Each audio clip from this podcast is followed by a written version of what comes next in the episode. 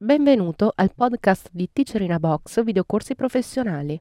La lezione che stai per vedere è stata estratta da uno dei nostri videocorsi.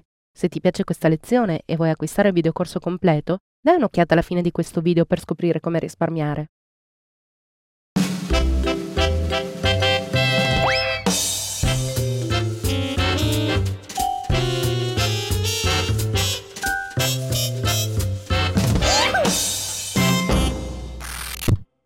Episodio 92. Applicazione dell'effetto inerzia alla galleria delle miniature. La teoria. Corrisponde alla lezione 850, tratta del seminario ActionScript 3.0, Galleria di immagini con XML in Flash CS4. Teacher Luca Bonacorsi.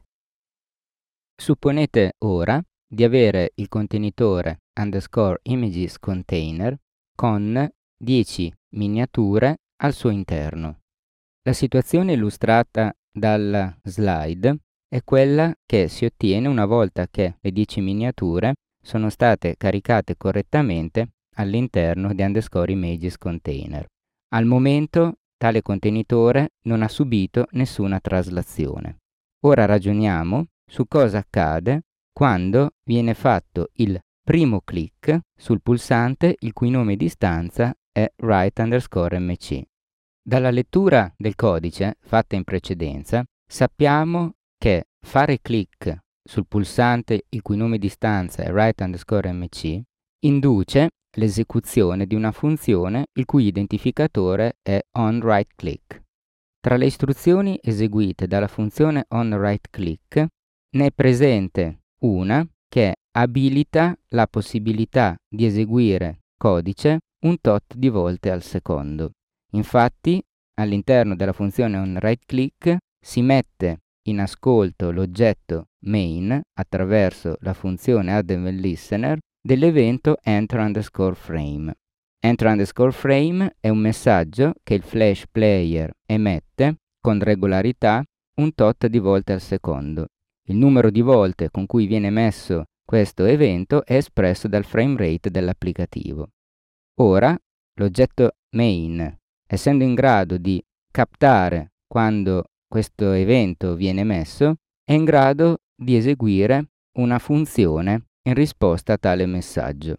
Per cui se il frame rate del mio applicativo è 30, significa che per 30 volte al secondo l'oggetto main capta il messaggio enter underscore frame ed esegue una funzione in risposta a tale messaggio, funzione che nel nostro caso si chiama onMoveImageContainer. Tale funzione deve essere ancora spiegata nel dettaglio, ma possiamo anticipare che il codice di questa funzione, eseguendosi, permette la traslazione, nel nostro caso sull'asse delle x, del contenitore underscore images container. Traslazione che avviene seguendo le regole della formula dell'inerzia spiegata poc'anzi e che abilita la visualizzazione delle miniature che all'inizio risultano nascoste. Tornando a supporre di fare il primo clic sul pulsante il cui nome di stanza è write underscore mc, l'effetto che si ottiene è quello di far traslare sull'asse orizzontale il contenitore underscore images container con il gradevole movimento ad inerzia in maniera tale che la miniatura contrassegnata ora con il numero 5 nascosta risulti alla fine del movimento visibile.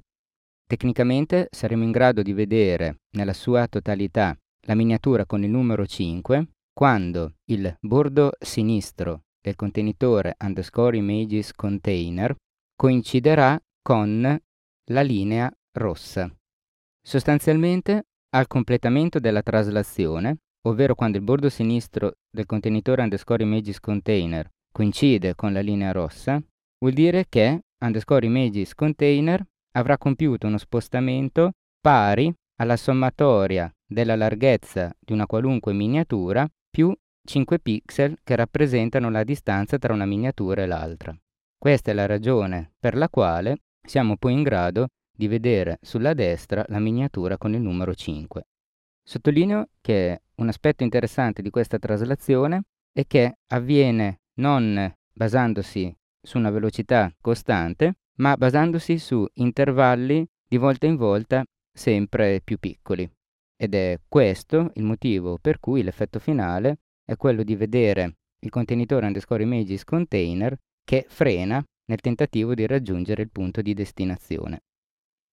Vi propongo ora una serie di slide grazie alle quali possiamo realizzare visivamente cosa comporta l'esecuzione più volte della funzione onMoveImageContainer dal cui codice si gestisce la traslazione del contenitore underscore images container verso sinistra nel tentativo di raggiungere la linea rossa dopo che è stato fatto il primo clic sul pulsante right underscore mc.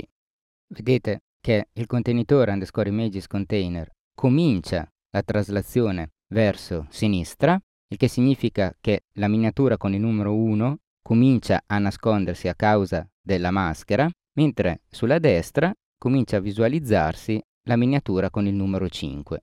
Vediamo la seconda esecuzione della funzione onMoveImageContainer.